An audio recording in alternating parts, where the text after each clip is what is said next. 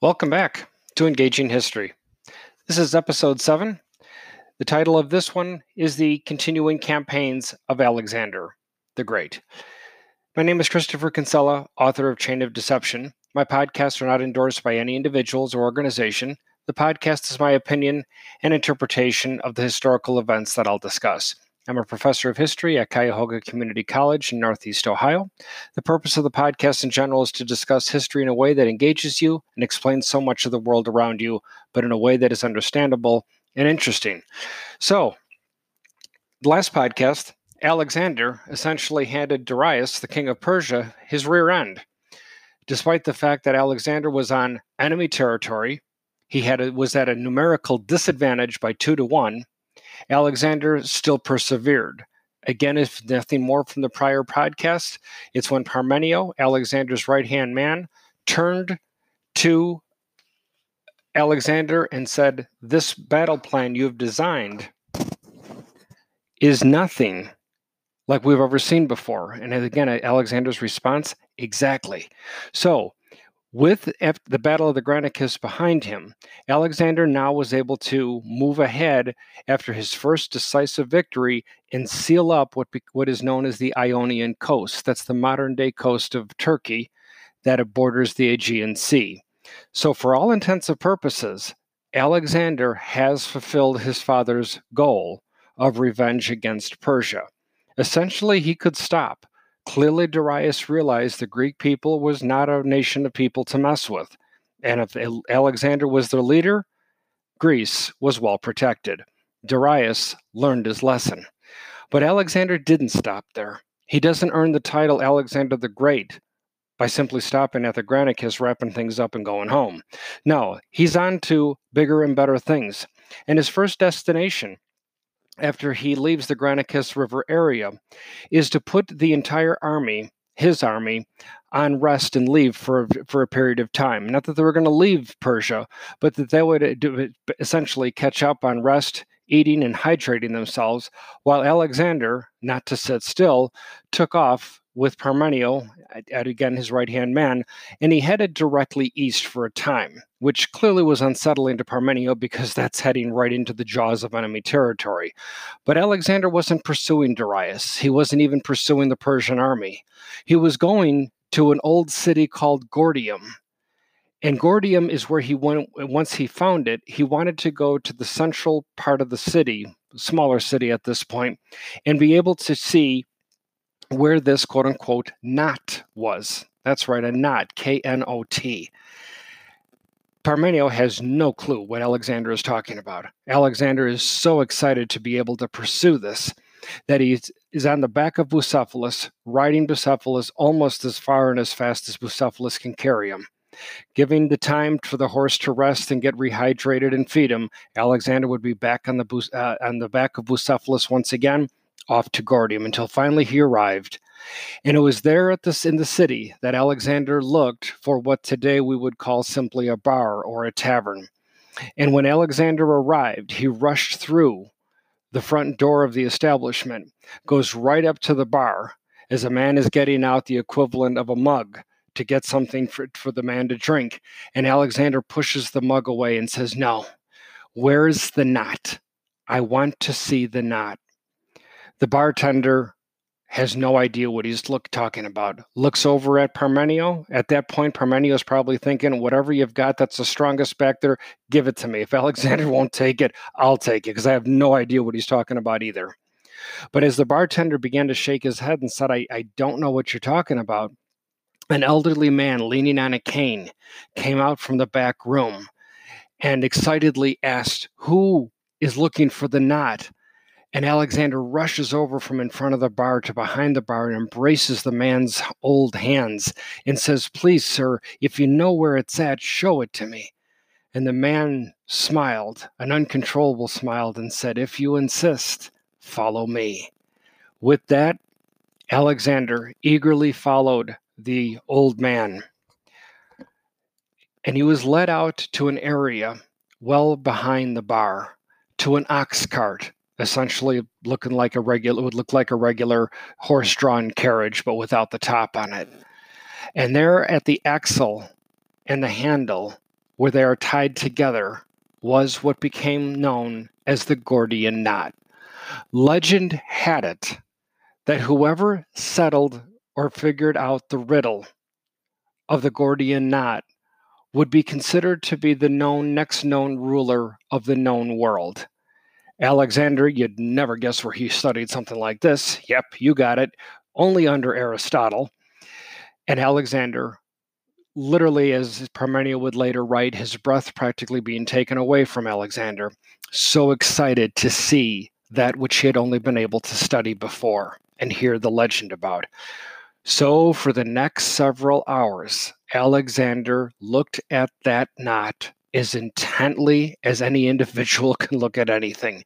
He looked at the knot from all angles. He got down on the ground and slid himself underneath the carriage to look up at the knot. He never touched it, though. He only looked at it from every possible conceivable angle. As the sun was beginning to set, everybody that had come out to see this little spectacle had either gone away or fallen fast asleep. Parmenio was long asleep, not only being a few drinks in him at that point of alcohol, but also just being tired with this whole ordeal, simply fell asleep. But the old man, leaning against a tree, as well as his cane, never took his eyes off of Alexander. And Alexander, at one point, as the sun was just beginning now to dip below the horizon, shook his head, pulled out his sword, and shouted as he took the sword and cut the knot in half. But when he pulled out his sword, because of dry rot, the knot didn't move. Everybody at that point that was still there was awake, rushed over to look at what Alexander had done. The man was beside himself because Alexander had ruined the knot. He did not untie it or salve it. And Alexander slowly put his sword back in between the two halves of the knot. And with that, he wiggled the sword a little bit, and both sides of the knot, made of ancient jute, fell to the side and onto the ground. And Alexander, with the tip of his sword, pointed to the man and then pointed to the knot and essentially proved that the knot was unsolvable in the sense that it could not be untied. The reason being is that the ends to the rope that made the knot were tucked so far inside that no matter what part of the knot somebody pulled, they would never be able to untie it. Did Alexander solve the riddle of the Gordian knot or not? I leave you at your discretion to answer that one.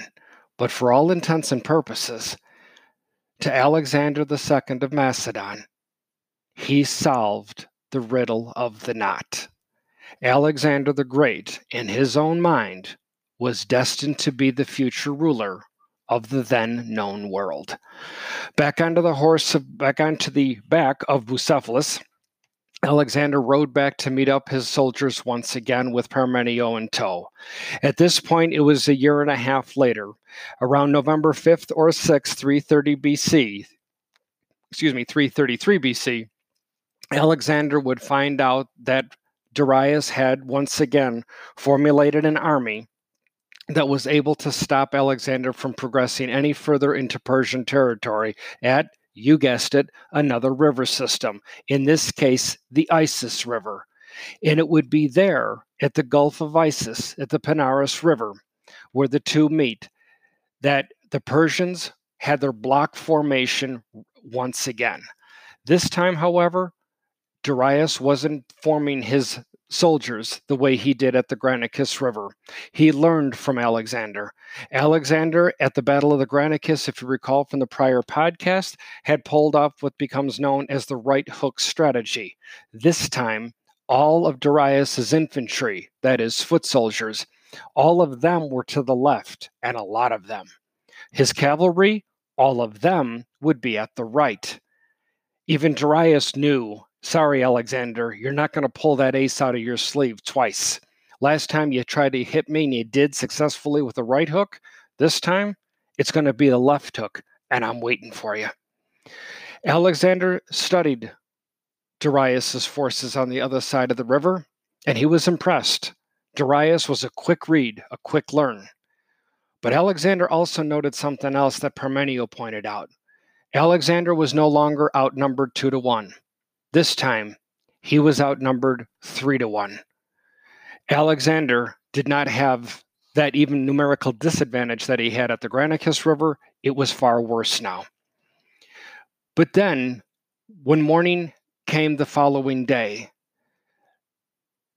Alexander noticed that Darius' soldiers largely didn't camp for the night the way Alexander's did.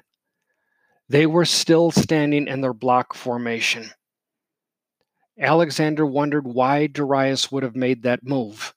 Why wouldn't he have allowed his soldiers to retire for the evening, especially the cavalry? Now they're fatigued. Alexander not only didn't understand that, he also didn't understand Darius himself because on the back of his own horse, Darius stood smack in the middle of his infantry. Folks, consider this. You have blocks of thousands of foot soldiers with their helmets on. And then here you have King Darius on horseback in the middle of these foot soldiers with his own helmet with the bright red feather plumes indicating who's the leader in charge here. Darius might as well put a target on his head or a blinking light if they had electricity in those days. Alexander quickly reworked his plans, scrapped the old ones and gave it to Parmenio and said, Get ready by noon, because that's the plan. Parmenio took a look at that plan and said, Sir, please.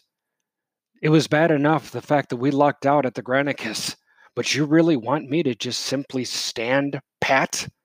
while you take off with a small group of infantry or cavalry and raid into the middle of the Persian infantry camps? You've got to be kidding. And Alexander said, Let me guess, you'd never heard of that done before. And Parmenio was about to say, No, I haven't, when he caught himself and smiled gently at Alexander, who then smiled back and said, I'll see you on the other side of the victory line. At noon, Alexander was waiting for the call to battle, but it never came.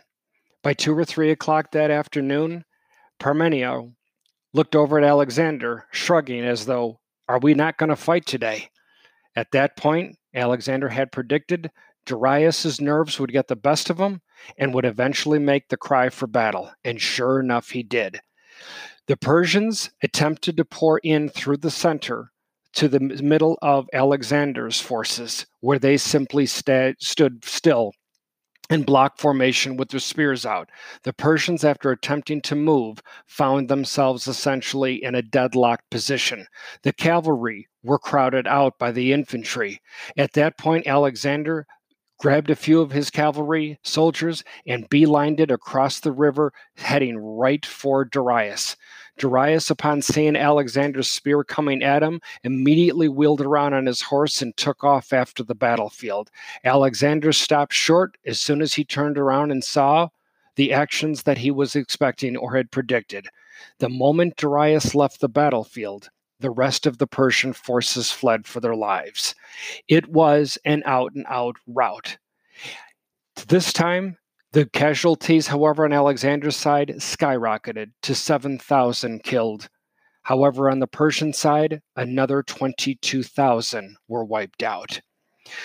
After this, Alexander once again marched a little bit further east after this second victory, told his soldiers to camp once again and refortify.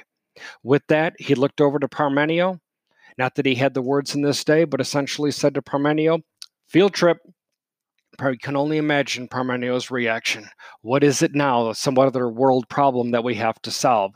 And Alexander, with a small force, however, this time it wasn't just him and Parmenio, essentially rode down the eastern half of the Mediterranean Sea, sealing up the coast under the Greek name, modern day Israel, Syria, Jordan, even down to Egypt, who, after a small skirmish battle, seceded or ceded their forces to Alexander.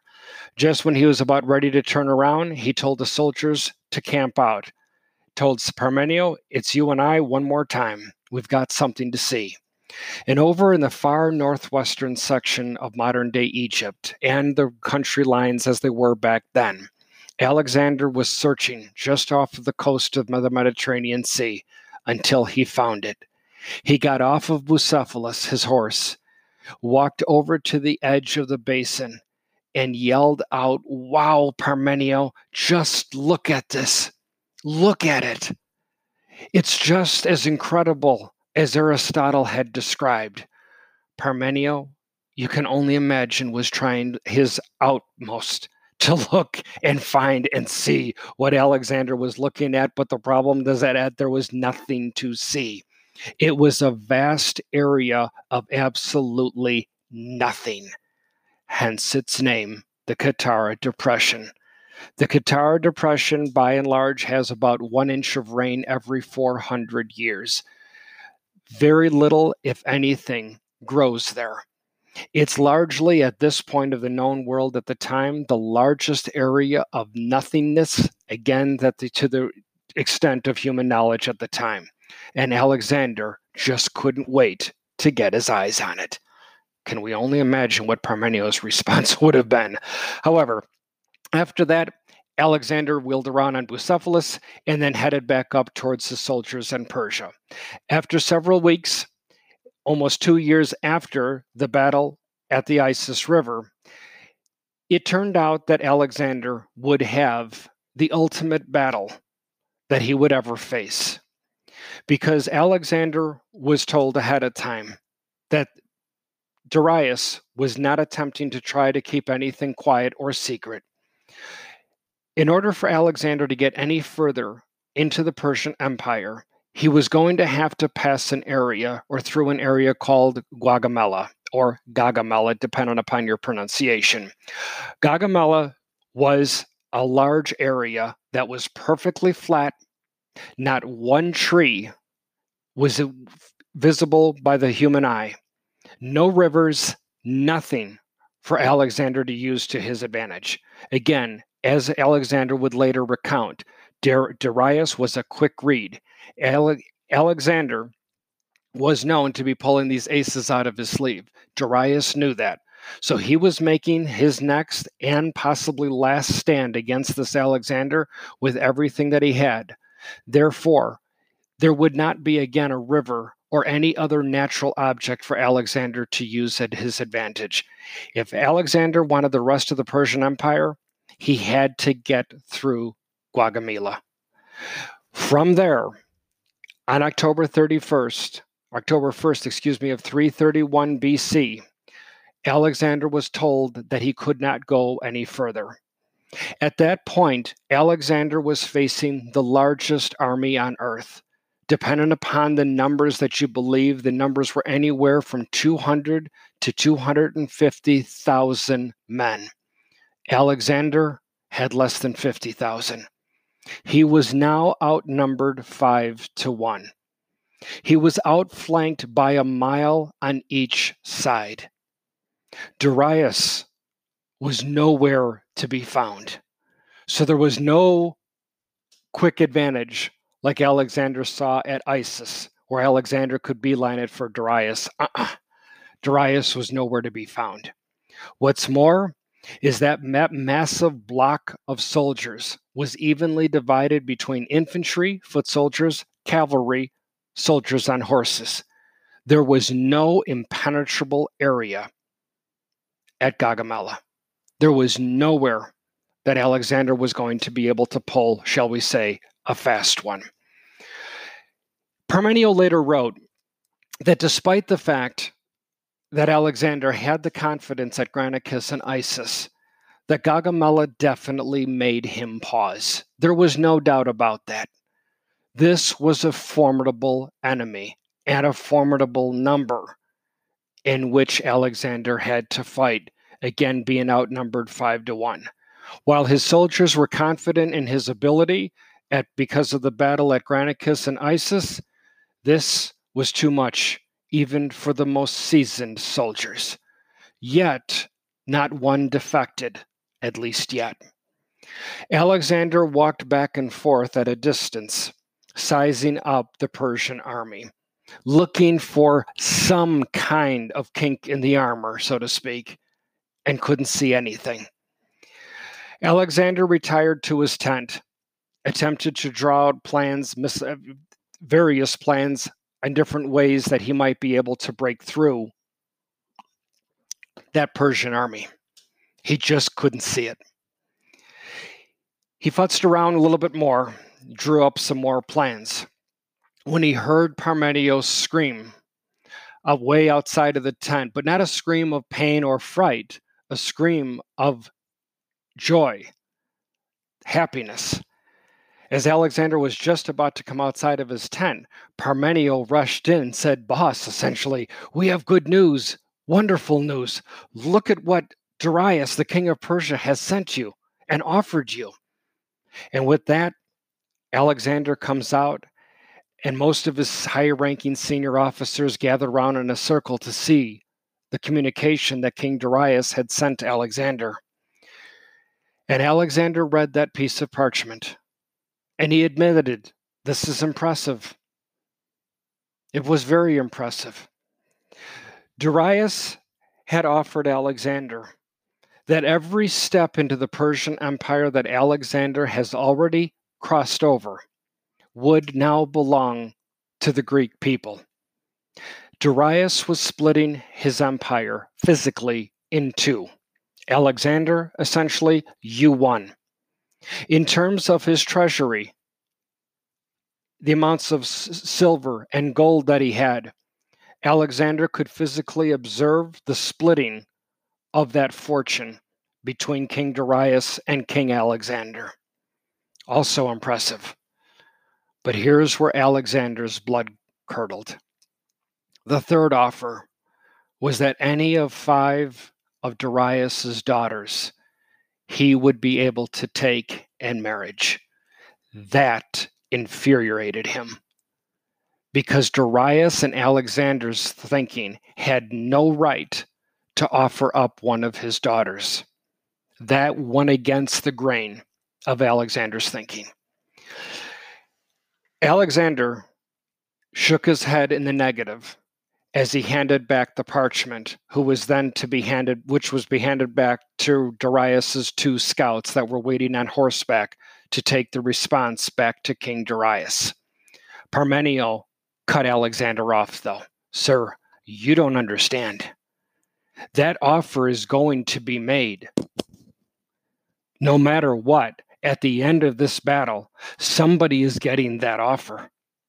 And Alexander said, I don't understand. And Darius said, Turn the parchment over. Alexander didn't see writing on the other side, and Alexander looked at it. And then the person screaming with joy and happiness wasn't Parmenio or anybody else. It was nobody but Alexander. He sealed up the piece of parchment and personally walked it over to the scouts on Darius' staff waiting to go back. And Alexander said, Offer refused. The soldiers smiled at one another and turned around and headed back to the Persian camp. Parmenio, looking at Alexander, shaking his head disgusted, saying, On what on what grounds do you have to refuse that offer with that threat on the other side? And Alexander said the threat was now the key to his victory. Because on the back of that parchment, Darius wrote that if he, Alexander, does not take this offer and accept it, then any of the 200 to 250,000 men under King Darius's command, whoever, whichever of those soldiers, whichever one soldier shows King Darius the severed head of Alexander would get half of the kingdom, half of the riches, and the daughter of his choice. And Alexander said, Darius has just taken his numerical, unbelievable superiority and essentially just pissed it away. Excuse the French. Parmenio looked back and shook his head and could not understand on what grounds, possibly, are you seeing that there's an advantage? Alexander said, Give me one hour. Alexander crawled back into his tent and quickly could be heard from the outside as Alexander was sketching out the battle plans for how the Macedonians, the Greeks, were to fight this next and possibly final battle, the epic battle, truly, of their millennium. Alexander comes out and hands it to Parmenio. Parmenio looks at it, shakes his head. Another look of, you've got to be kidding me. And Parmenio and Alexander said to Parmenio, I'll see you on the other side of victory. Parmenio said, Sir, maybe not this time.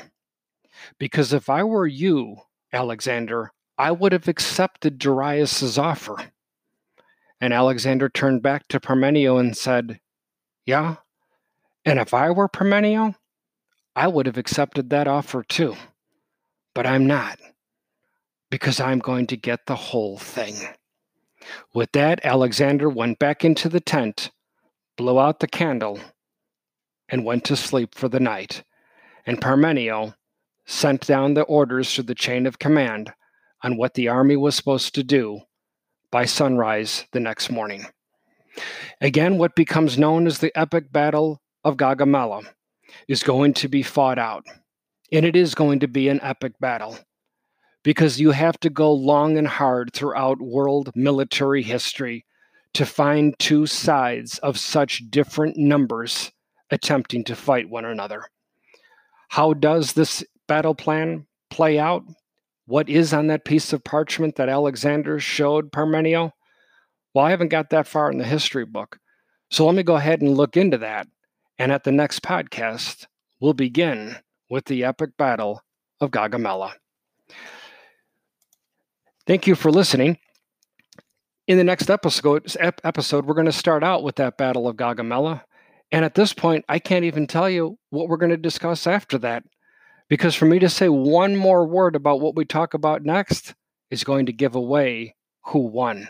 But in the meantime, when you have some time between now and the next podcast, just draw on a piece of paper a large rectangle, a fairly large rectangle. And if it's five inches long by one inch deep, draw that rectangle and put the word Persian forces in that. And then opposite that rectangle, if you made that rectangle five inches wide or five inches long, make this one one inch long. What did Alexander think? What was he going to do with that small force that was going to give him the odds in order to beat King Darius's massive forces.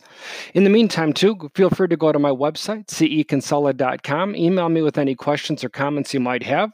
Feel free to also to read some of the latest blogs that I have posted. Between now and then, have a great day, and thanks again for listening.